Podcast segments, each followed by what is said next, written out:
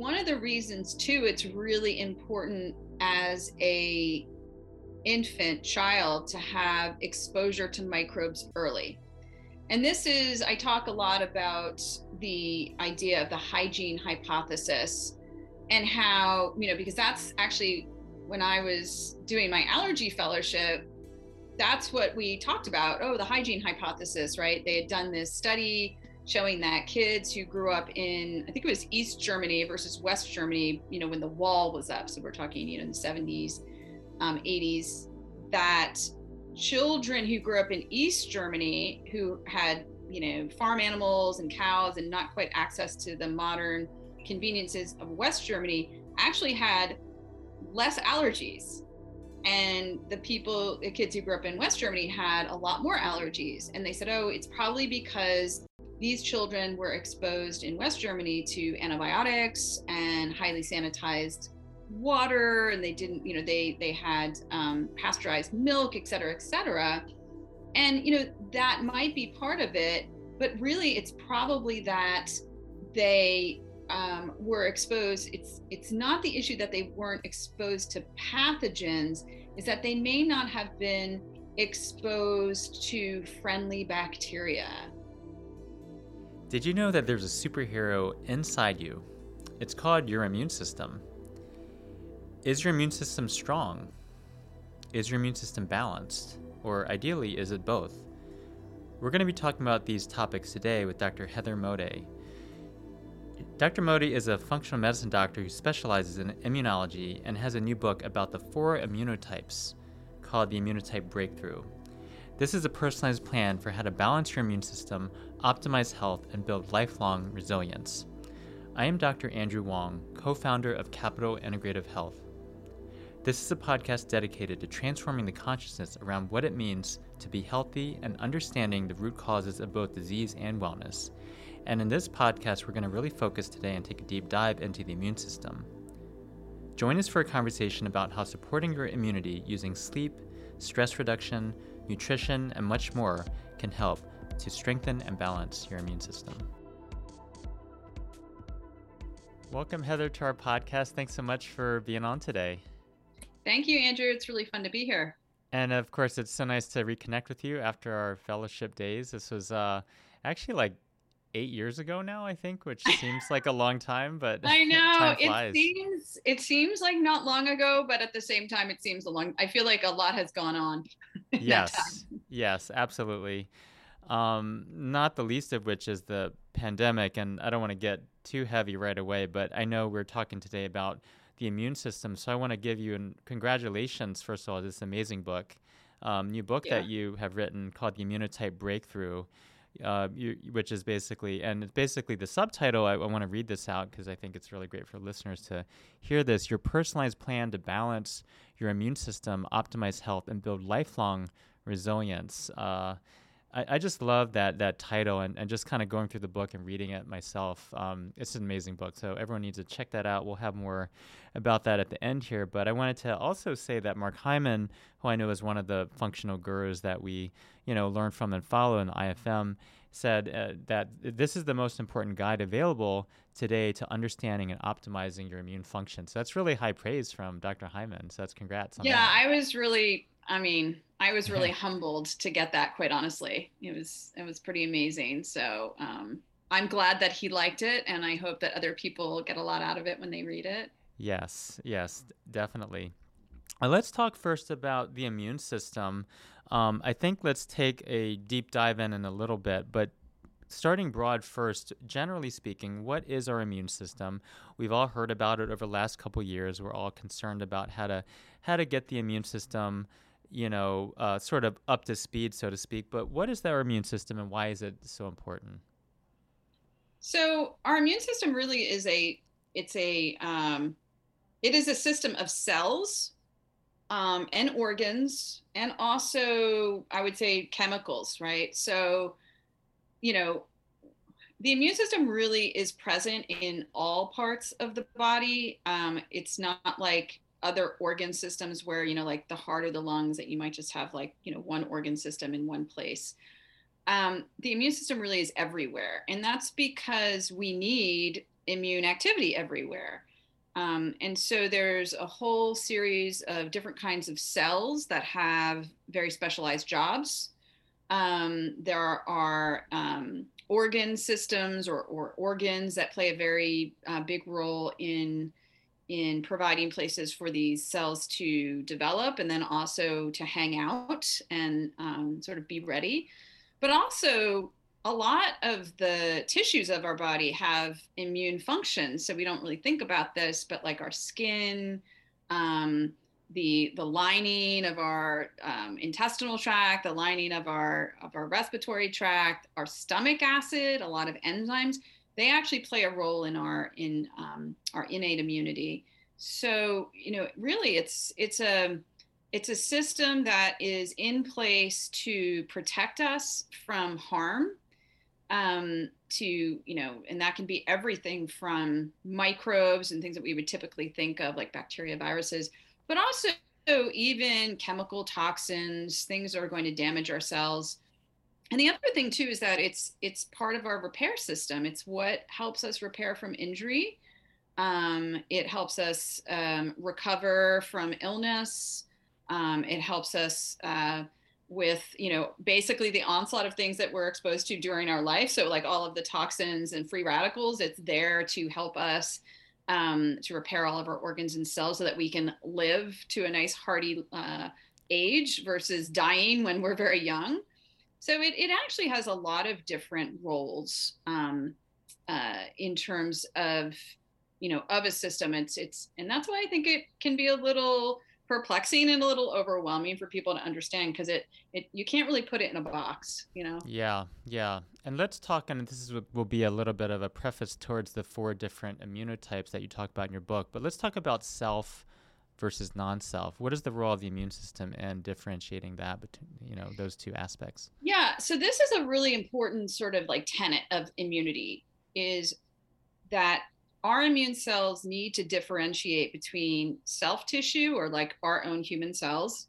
um, and non-human cells. And the reason is obviously if it can't do that then it could be attacking our own tissues. And of course that does happen in the case of autoimmune disease but you know when we develop certain cells for example um, a certain um, a type of cell called lymphocytes or t cells when these t cells are born or developed they go through like almost like a test that they have to um, prove that they can ignore or what we call tolerate um, our own self tissue. And it's almost like it's almost like if you're training a dog, right? So you know, it's, a, it's an dog, immune academy, yeah. It's right. It's academy. the immune academy, and the dog. You know, you put the treat down, and the dog wants. If the dog is able to look at the treat and look away, then it's passed the test, right? Um, we sort of have the same thing, but instead, these T cells, if they're like, oh, that's a you know that's a cell I'm going to attack, and it turns out to be you know a skin human skin cell or a human thyroid cell or whatever, that T cell literally gets destroyed Okay, so it gets annihilated. The consequences and are pretty severe then for the pretty severe. Yes, they are yeah. killed. now, granted, there are a few that make it through and circulate, and a lot of times don't cause a lot of problems. But you know that if that does get out of control, or if we lose um, this tolerance over time, you can develop uh, autoimmune issues and other problems. Yeah. yeah. So it sounds like the immune system has many, many different roles. Just to recap what you said, um, defending and protecting, repairing, um, also kind of differentiating self from non-self and this immune tolerance after going mm-hmm. through that immune academy. It sounds like. Mm-hmm. Um, I, I love this uh, question. I wanted to bring this up to you because really during this pandemic time, we've all been sort of uh, focusing on, I think certainly in, in the popular media about, you know, boosting the immune system. How do we get the immune system stronger? How do we mm-hmm. make that, mm-hmm. you know, you know, yeah. higher, faster, bigger, stronger kind of thing? And um, I think it sounds like from reading your book that the immunotype breakthrough that there are certain uh, people that, depending on their type of immune system that they have, they, they would benefit from a boost of the immune system. But then sure. there's other people that that maybe have a different immunotype that maybe the boosting mm-hmm. would not be helpful. Right. So, you know, when we talk about boosting, at least my interpretation is we want a stronger um, immune response. Okay. So, and and this sort of brings up the idea of inflammation. So, inflammation is a cornerstone central aspect of how our immune system works, or at least how you know some of the cells work.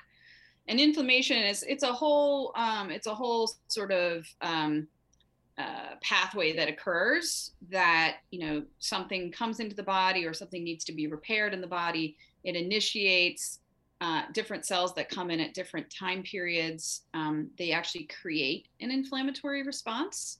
But that inflammatory response may be to kill something or to repair something, but then it has to be resolved. And so that's inflammation is super, super important.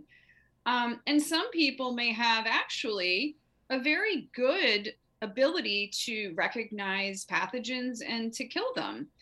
Um, so those people may not need an excessive amount of boosting, especially if they also have, say, some um, issues with a uh, we call a misguided immune response. So that would be an a autoimmune response. They're already um, misguided, so they're attacking their own tissue. So um, you wouldn't want to really boost that.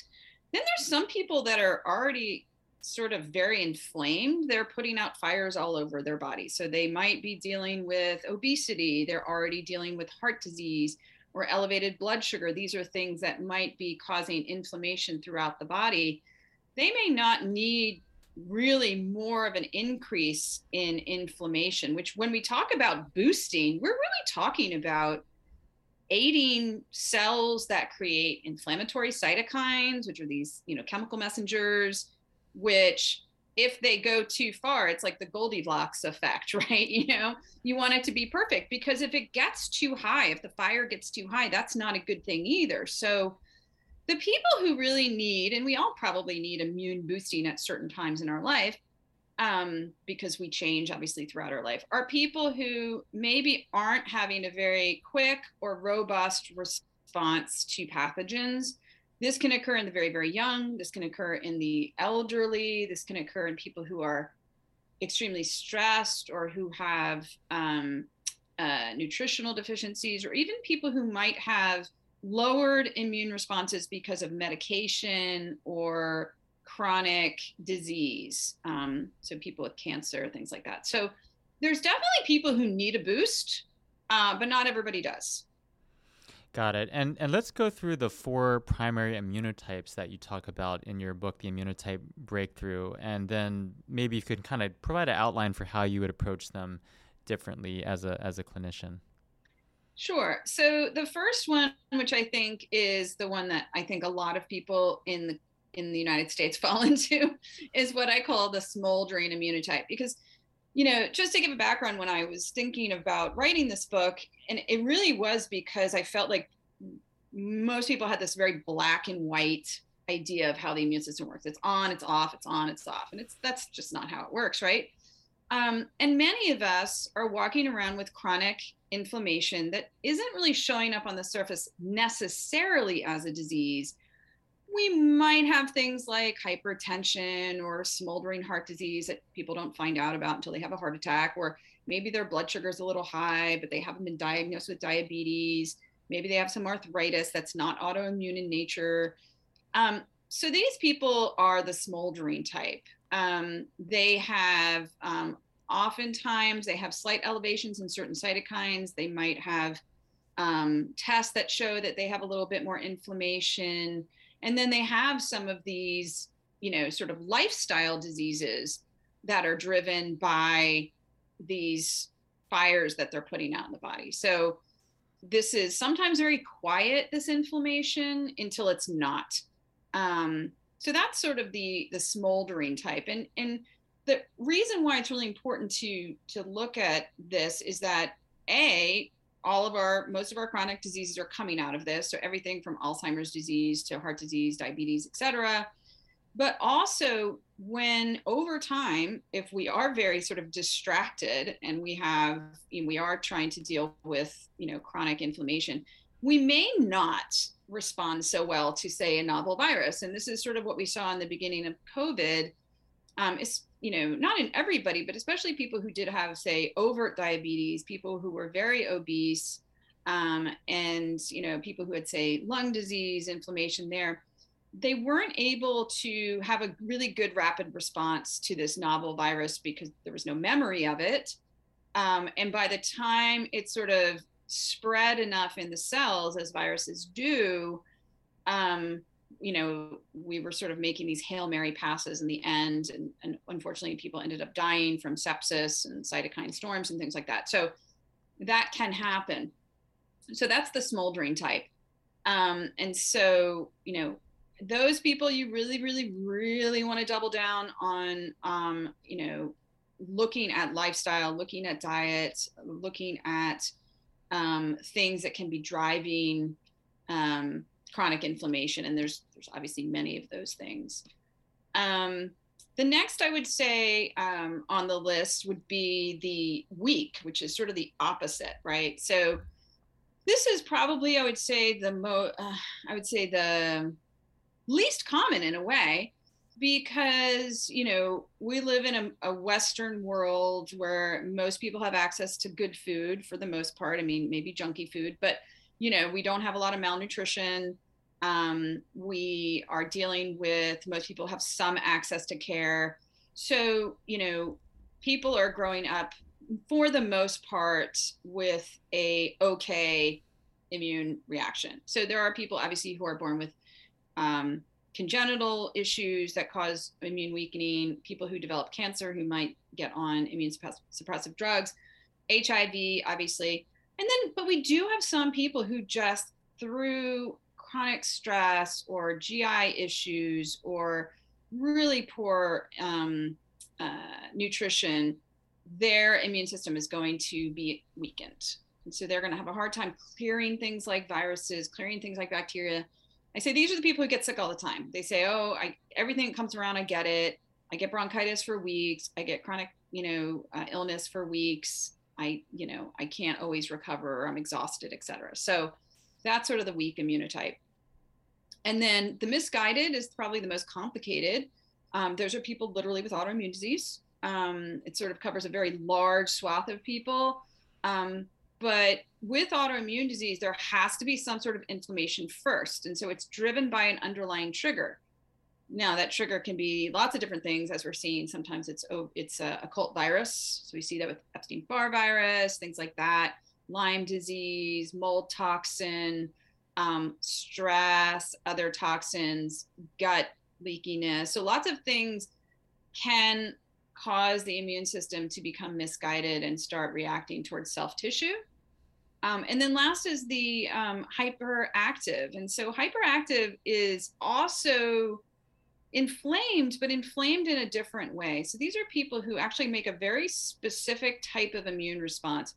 It's an allergic response, and it's a it's a totally different kind, you know, sort of I want to say corner of the immune system. They tend to make uh, antibodies of a certain type, um, what are called IgE type. They make um, they stimulate cells that release histamine. Um, so these are people who tend to have allergies, eczema, um, chronic sinusitis, asthma. All of these we call atopic or allergic type of issues. Food issues, obviously, food sensitivities and, and allergies. Um, but it's still inflammatory. It just it's a, it's a working in a different way. So it's really important to sort of look at these differently. They're not all the same. Thank you for that brilliant overview of the immune system. I feel like I just went to medical school all, all over again. Subspecialty. Um, I have a couple of, I have a lot of sub questions that were generated sure. from that. But one of the things is that it kind of reminds me of something we learned in fellowship, which is the the mm-hmm. Ayurvedic doshas, right? There's yes. pitta, kapha, vata, and I wonder if, um, like you said, as the body changes over time, maybe nutritional needs change over time. Mm-hmm. Do people's immunotypes could they also change over time? And then the other sort of sub question, if you don't mind answering them together is can they be combined? Can someone have a weak and misguided yes. or, you know, something like that? So, absolutely. Um, we are not static creatures. Um, and it's really the things that we encounter through life and the way that we live our life that changes our immune system. So we're very adaptable creatures. And that's another thing that I, you know, we can change this, which is, of course, why I wrote the book. So just like the doshas, right? So you might have a primary dosha, you know, vata, pitta, kapha, um, but it can become imbalanced. And you know, with with with this, a lot of times it's okay. So when you were born, right, were you breastfed? Were you vaginally delivered? That might put you in a different category. Like if you didn't have those benefits, you might have a slightly more weak immunotype, or you might develop a lot of childhood allergies. But you know, then there's people who, you know, they were very healthy, and you probably see this with a lot of your clients. They didn't have any childhood illness, everything was great. But you know, then they went to college and they, uh, I don't know, they went to let's just say they went to Southeast Asia or Africa and they picked up a parasite or something happened. They came back, they started having diarrhea and then they started having GI issues, and then all of a sudden they developed food allergies, you know, and then they started getting asthma, or maybe they got Epstein Barr virus as a teenager, and then they went to college, and then their father died, and they went through a period of stress, and which was, you know, tremendous, and then they were diagnosed with rheumatoid arthritis or something. So, you know, it's it is how the environment works on our genes, turning things on and off and and our immune system you know is going to change based on that. And yeah, um, yes. but yeah you can absolutely have people when they take the quiz and you know so people take the immunotype quiz and they'll say well i'm sort of a little bit of the smoldering and i'm a little bit of the misguided. And i said absolutely. You can be that. You should be that. I mean so you look at sort of where you score the highest and that would be sort of the predominant one. Um, so yeah, absolutely. Where, where to focus the attention on the most. Got it. Yes, that, exactly. That makes sense. Um, well, I know we had talked about in the beginning of this conversation about self and non-self and immune tolerance. I'm mm-hmm. wondering mm-hmm. how the gut is connected to the immune system, specifically the gut microbiome, and are there specific gut microbes that the immune system recognizes as "quote unquote" self friends? You know, mm-hmm. where, where it wouldn't react as much as, say, the ones that are considered more inflammatory, etc. Yeah, and so that's one of the reasons too. It's really important as a infant child to have exposure to microbes early. And this is, I talk a lot about the idea of the hygiene hypothesis and how, you know, because that's actually when I was doing my allergy fellowship, that's what we talked about. Oh, the hygiene hypothesis, right? They had done this study showing that kids who grew up in, I think it was East Germany versus West Germany, you know, when the wall was up. So we're talking, you know, in the 70s, um, 80s, that children who grew up in East Germany who had, you know, farm animals and cows and not quite access to the modern conveniences of West Germany actually had less allergies and the people the kids who grew up in west germany had a lot more allergies. And they said oh it's probably because these children were exposed in west germany to antibiotics and highly sanitized water. And they didn't you know they they had um, pasteurized milk et cetera et cetera. And you know that might be part of it but really it's probably that they um, were exposed it's it's not the issue that they weren't exposed to pathogens is that they may not have been exposed to friendly bacteria mm. so you know our intestinal microbiome which is mostly in the colon which is trillions of bacteria and viruses and all sorts of things yeast forms they are there for a reason because they act as teachers. And so we learn very early that certain species are supposed to be there. And our immune system, the cells that, you know, because a lot of our immune cells are hanging out just beyond the um, surface of the colon. So they're just right outside, um, you know, sort of right before the bloodstream. There's all these lymphatic um, areas where they hang out and they're able to communicate literally with the interior of the colon. And so many of these lactobacilli and um, you know bifidobacterium but either even other ones even even other species that we consider to be sort of inert or not necessarily beneficial are still important teachers. Um, and so we do learn to sort of tolerate them and they are beneficial to us over time. When we lose them we know that there are problems with increased inflammation loss of tolerance loss of tolerance to foods so it is really really important to keep our gut microbes very varied and very um, healthy in terms of, of number Got it. In terms of healthy gut bacteria being some of our greatest teachers to the immune system, is there research on the age at which an average person would have an immune system that matured? You know, to in other words, when is it sort of too late to say, okay, I'm going to dig my hands in the soil now? But right. in my 40s, is that is that actually going to help me if my immune system is mm-hmm. is not, you know, right. wasn't exposed as much as a child? So I don't know if they've ever done studies, you know, proving that. I I, I know that we know even based on say um, fecal transplants, right? So in a which is usually occurring in adults who have C. diff or something like that, that that radically changes their health outcomes by literally transplanting a new microbiome. Um, so whether you can get that from um, you know, I don't think they've ever done long term studies, but we obviously know that increasing your natural prebiotic intake and fiber intake um, will often bring alive a lot of these dormant bacteria that just aren't being fed by having more fermented foods. Um, you can significantly improve it. Um, whether they've done human studies like before and after, like doing year long that would be a great study. If you could take people and and control them for say 12 months with their diet and use of fermented foods and sort of do before and after um, um, that would be a great study. But we do know that they that you can resurrect quite a bit of your um, of your microbiome and improve your immunity over time. And we've seen that really just with how people's infl- you know inflammation changes over time and, and and just like you, I th- I think uh, you know we, we do a lot of these stool tests to look at the microbiome. I'm not sure which yeah. one's your favorite, but you know there's different ones, right? And um, we even see over uh, over a six month period, you do a repeat. You know, a lot of times their mm-hmm. gut microbiome is better. It sort of correlates with how they're feeling. Mm-hmm.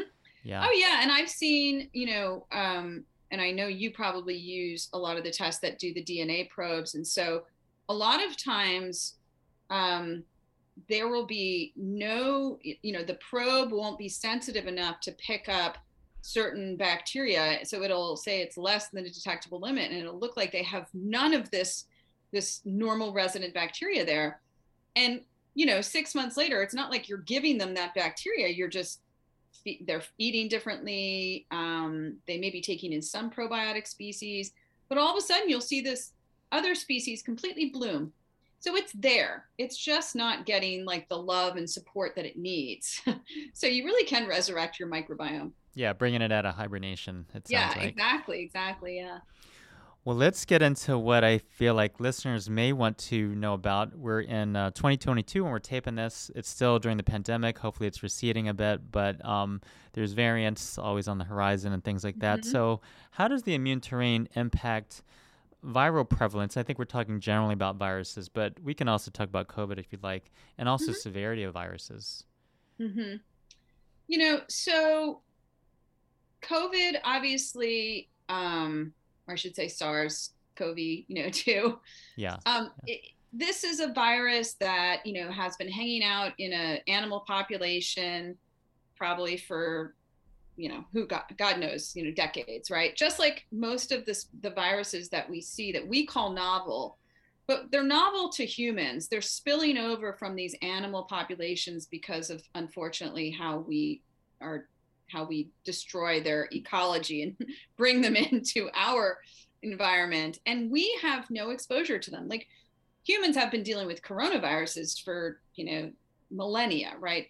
And that's just a big family but these particular strains we don't have any experience with and that's why it's so devastating because we have no natural immunity to them. Um, although that was debatable in the beginning they thought some people did. But you know i think that's why it's scary for people because they're like oh my gosh we've never seen this before. The other thing is that, as we know, viruses, in order to live, they have to exist in animal or human cells in order to replicate. And when they do that, of course, they can mutate. and mutation is very scary because they're usually figuring out ways to become more invasive or to hide themselves better or to, you know, basically become stronger. And that's, you know, a scary thing. So when I think of how can we protect ourselves from so-called novel viruses, we don't have a way of knowing which ones are coming next. I mean, maybe epidemiologists too do, but we can work on our innate immune system. So, you know, our innate immune system is sort of our first line of defense when it comes to allowing things into the body. So, of course, there's barriers to that. There's you know everything from enzymes in our in our saliva and tears to enzymes in our stomach and acid in our stomach and that kind of thing. And so that's important. But we have a bunch of cells that circulate throughout the body which really are looking for the first thing to come in. And these are natural killer cells.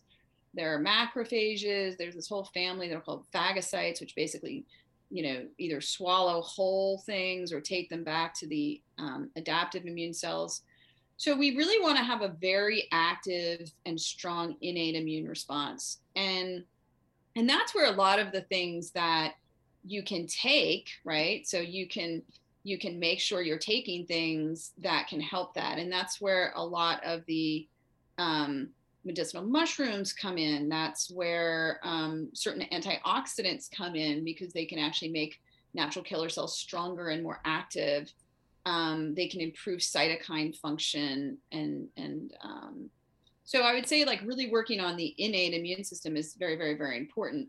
And there's other things with that too. For example sleep. We know that if you don't sleep right um, you you sort of drop the hammer on uh, on your ability to actually mount a really good immune response and then also to mount a response against things like vaccines. Um, so once you do have a vaccine um, you can actually improve your response to vaccines through some lifestyle things too. Yes, and I believe you talk in the book also about autophagy and how intermittent fasting can be helpful. Can you speak yeah. to your experience on that, or either clinically or personally? Yeah, so autophagy, you know, it's it's something that, and you know, obviously there's many people that specialize talking about autophagy. Um, it's really a recycling in a way of our cells. Um, you know, we can turn over cells relatively quickly, but we can also sort of improve them. It's it's almost like we take some of the used up parts and we take them to the central organelle in the cell and we almost like melt them down, right? Get rid of them um, to make the cell stronger and allow it to live longer. And we know that improved autophagy is helpful for immune cell function. It's important for aging. Um, and brain function. And autophagy happens, um, I would say, if you want to improve autophagy, one of the best ways to do it is to to do some intermittent fasting because we know that this happens in a state that we are not taking in extra fuel. It's almost like a way for our body when it doesn't see other fuel coming in, it goes, okay, how can we how can we create energy? How can we improve um, our function when we don't have the resources. Oh we can we can work with what we have. And so you know even just overnight fasting you know some people don't even fast for 12 hours which is sort of crazy if you think about it. Like evolutionarily we were meant to probably fast a lot more than that but you know we have food everywhere now so um, a lot of people don't even get their 12 hours overnight. So i tell people first of all start with 12 hours. Make sure you can do that. You're not you know snacking at night. And then try to incrementally move that up to 13 14 hours. Uh, some people obviously do much longer than that. There's certain disease states that people um, it benefits them to do longer fasts or maybe fast once a week or a couple times a month. So. And if someone had a weak immune system, or maybe they have an eating disorder, or they're they're malnourished, then then mm-hmm. that would maybe not be the time to do IF, or that would be correct. And the other actually people, although it's funny, I know um, some people may disagree with this, but I'm a big fan of getting people into normal glucose tolerance before they start doing intermittent fasting because I think there's just too much dysregulation of people's energy and their adrenal function. Because obviously, many people are they they're stuck on sugar, right? They're on this like sugar roller coaster all day long. So they don't know how really to go for periods of time fasting. They don't they, they don't use uh, fat very well they're not fat adapted. They just need a constant flow of sugar. Um, and so if they start to fast, all of a sudden they usually crash. right? This is the hangriness and things like that. So first get to a point that you're changing your intake of sugar, right? So you're getting so that your your glycemic balance is good. And that might mean actually snacking a little bit during the day. Um, but doing higher fiber foods and low sugar foods to the point that you're like, okay, my blood sugar is pretty good. Um, I feel pretty stable during the day. Let's see now if I can start fasting. You know? Yeah. So that being, might take a few weeks. But yes, and and being hangry is is not productive for for ourselves or the people that we love or the people we're around. You know, no, that's definitely not. No, definitely not. Now, um, have you been to? This is a little bit of an off topic, but uh, this happens sometimes on the podcast. Have you been to Busch Gardens or King's Dominion? Um, I'm I'm not a big fan of roller coasters. You know, they have a lot of roller coasters uh-huh. there. I haven't, you know, no, I haven't, you know, I haven't ridden a roller coaster in many years, but I know that it's not too far from where I live. So yes, yeah, d- definitely check it out. It's fun, but um, the park is fun in general. But the roller coasters, you know, I'm not a big fan. Um, you know, sugar is a, a huge roller coaster for the immune system, and I think you read in the book how sugar is really the public enemy number one, right, for the immune system. Mm-hmm. Let's kind of yep. take a dive into that a bit more. Why are people so addicted to sugar? Um, maybe, and is it not their fault? Is it kind of the food system, the marketing? What, what's kind of going on with sugar? I I think I think it is because of the food system. And the only reason I say that is if you look back, and there's actually some good statistics, I don't have them at the tip of my tongue, but the amount of sugar that we ate even 50 years ago, I mean, even, I mean, when I was growing up, right, the, people just didn't eat that much sugar. Like it was not in all, even, even if you had like cereal back then, or even if you had, um, you know, so-called junk food. It wasn't even in that as much as it is now. Um, and I think it's something like, I don't know, we'll just say like now it's like 17 teaspoons extra sugar. And back then it was like seven or something. It's a huge difference between yeah. what is found in in food. And then we also just didn't have as much packaged food and as much fast food. Um, you know, kids would, you know, for dessert, you would have like, you know, fruit, things like that. we just didn't have the same amount. And um and so that's really bad for lots of different reasons. I mean, obviously it's when we have so much sugar in in the system, our cells I mean, our we can't have high blood sugar. It's very, very dangerous to our our vessels, and so we want to try to get that blood sugar into the cells as quickly as possible so it doesn't do damage. And the hormone responsible for that is is insulin. And so you know but there's a limit to that right? And so once insulin starts increasing increasing increasing it gets to a point it gets tapped out.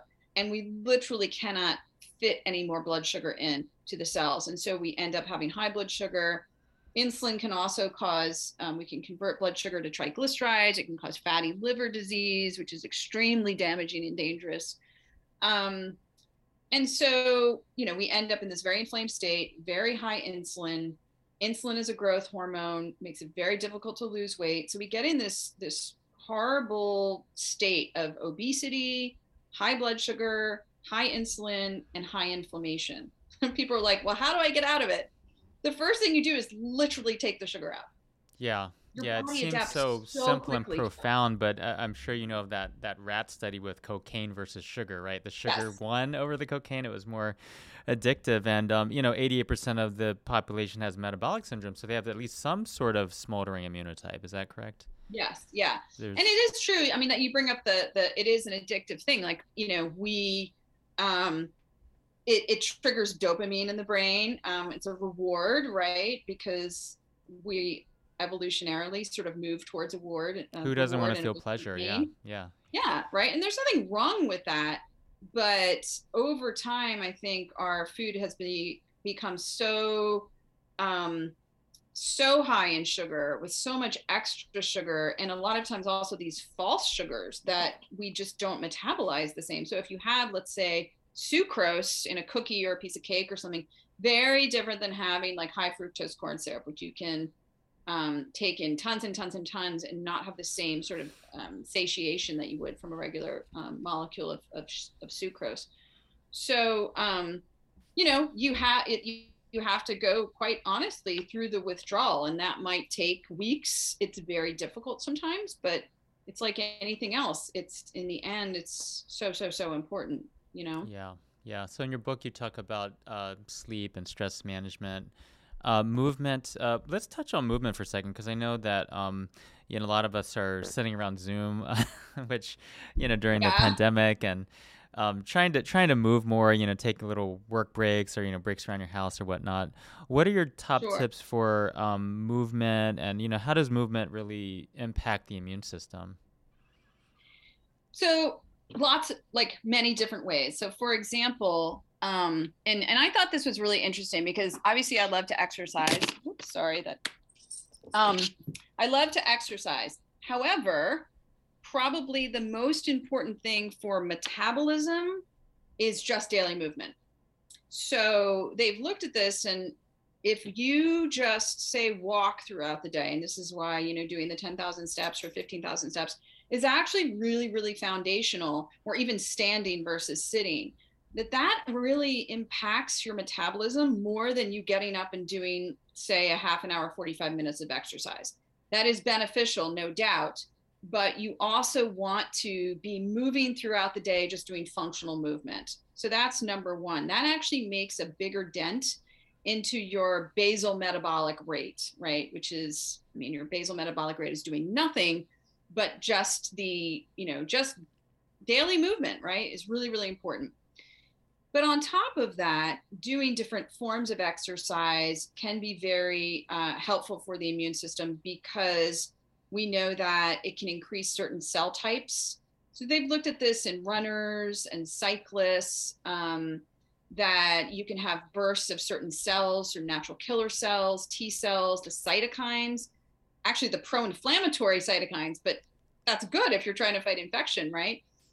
The most important thing, though, is that if you're doing, say, HIIT workouts or even endurance exercise, you need to recover. And a lot of people don't get adequate recovery time. And recovery time is actually a really important time for growth. In fact, if you talk to, you know, people, athletes that are training, a lot of coaches will say, well, yes, the working out, the big workouts are really, really important, but the recovery days are just as important because that's actually when your muscles get stronger when your cardiovascular system gets stronger because it's during that sort of repair cycle right um, so that's great. And the other thing too is that it's very you know over time doing um, exercises that you enjoy lowers your stress level or, or actually sort of makes you more resilient or more tolerant of stress that sort of idea about hormesis or or um, creating resilience. And so daily exercise is really good for that too just making us stronger in that category. Yes. Uh, one one more question about uh, lifestyle uh, how do you feel gratitude or mindset play a role in immune immune uh, balance or immune health I would say it's huge. And, um, you know, there's, I didn't go really into the science of this in the book. This is probably another book, right? yes. but um, we do know that, for example, let's just talk about stress and cortisol, right? So, cortisol is very important for our immune system. And when if it, it's too high for long periods of time, it's very damaging. But when it's normal, when it's you know we get some exposure it can be really really good but let's just say someone who's chronically stressed if you're doing a gratitude practice on a daily basis you can literally just with your mind and this has been shown in you know meditation studies yoga studies um, some of the buddhist monks um, you can really really control and lower your uh, basal cortisol so that it's in that nice sweet spot, right? It's not going to cause damage. Um, but I think also mindset, um, you know, I don't know if they have markers for this, but if you look at the blue zones, the studies of the blue zones, which is you know the areas of the world where people live the longest. Now, people live the longest usually because they have very resilient immune systems. So take like you know the people who live in Sardinia, uh, in off the coast of Italy, um, they're living to 100 years old and they're walking and they're doing everything one of the core tenets outside of nutrition and exercise is spirituality and community and purpose, life purpose, right? So waking up every day and having that feeling of, I'm here for a reason. I'm glad to be here.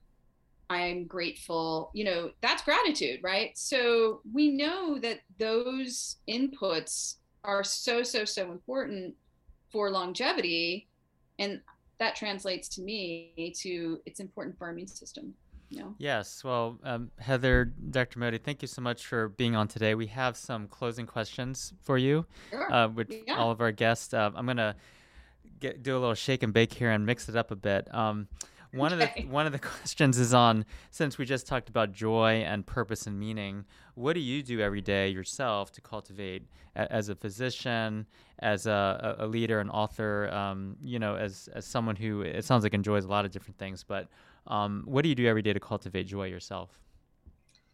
So, you know, one thing is that I have animals. Um, nice. they bring me a lot nice. of joy. Yes. Um, so I really, really, I would say that they they're they're big ones for me and then you know recently i've been doing more um, sort of just creative ventures i think for a long time i had shut that out because i you know i just got busy right and i found that um, that that decreased my joy so it could be something simple it can be drawing it could be hand lettering which i do sometimes um, things like that just really bring me joy just it could be gardening um, I try to do something like that that I'm using my hands or using like a different part of my brain.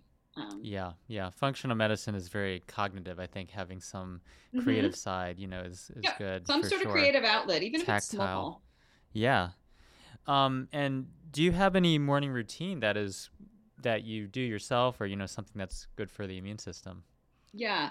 Well, the biggest thing for me is movement in the morning um, because I, like many people, um, find that as the day goes on, I get distracted and busy. And, you know, when I start my day out with doing exercise, I get to be by myself. I get to think about my day. Um, I also get a lot of energy from that. And I also make sure that I get it in. So for me, basically, I wake up, I have my lemon water. Um, I have, I make my delicious little cup of coffee, which I like to have. and then I do my exercise. And whether that's running walking peloton yoga i just do something i do something that that gets me moving for you know 30 to 45 minutes or so and that's really how i start my day you know it's the best way to wake up is start yeah. start moving you know yeah, life is dynamic moving, get outside if you can I'm going to give a shout out to Mike Mutzel, who is a podcaster. He does a podcast called High Intensity Health. So I'm going to actually borrow this question from him, but if you were stuck on a desert island or beach, let's say, since you're close to the beach, um, what would be the and you had to choose um, like three supplements to pack in your bag, you know, with you, mm-hmm. kind of long term. Yeah. What what would they be? And you're sitting under that palm tree, you know, with some of your amazing food and uh, yeah. supplements. What, what what would they be for you? Well, I would say vitamin D, but if I'm on the beach, maybe not. But yeah, vitamin D would be one. Uh, on an overcast um, day, you might not. Overcast yeah, day, yeah. yeah vitamin D would it. be one. Uh, I would say the other would probably be some sort of omega 3 fatty acids, so some sort of fish oil. And lastly, would probably be mm, that's a tough one. Um, I figure I can eat my fermented food, so it wouldn't be a probiotic. I would say probably um, curcumin curcumin because you can't it's hard to get a lot of curcumin in your food and it's such a great it's such a it's multifaceted in terms of what it can do for you so yeah, yeah. so a turmeric curcumin um, supplement Great. Thank you so much. And uh, thank you so much, Dr. Moday, for being on today.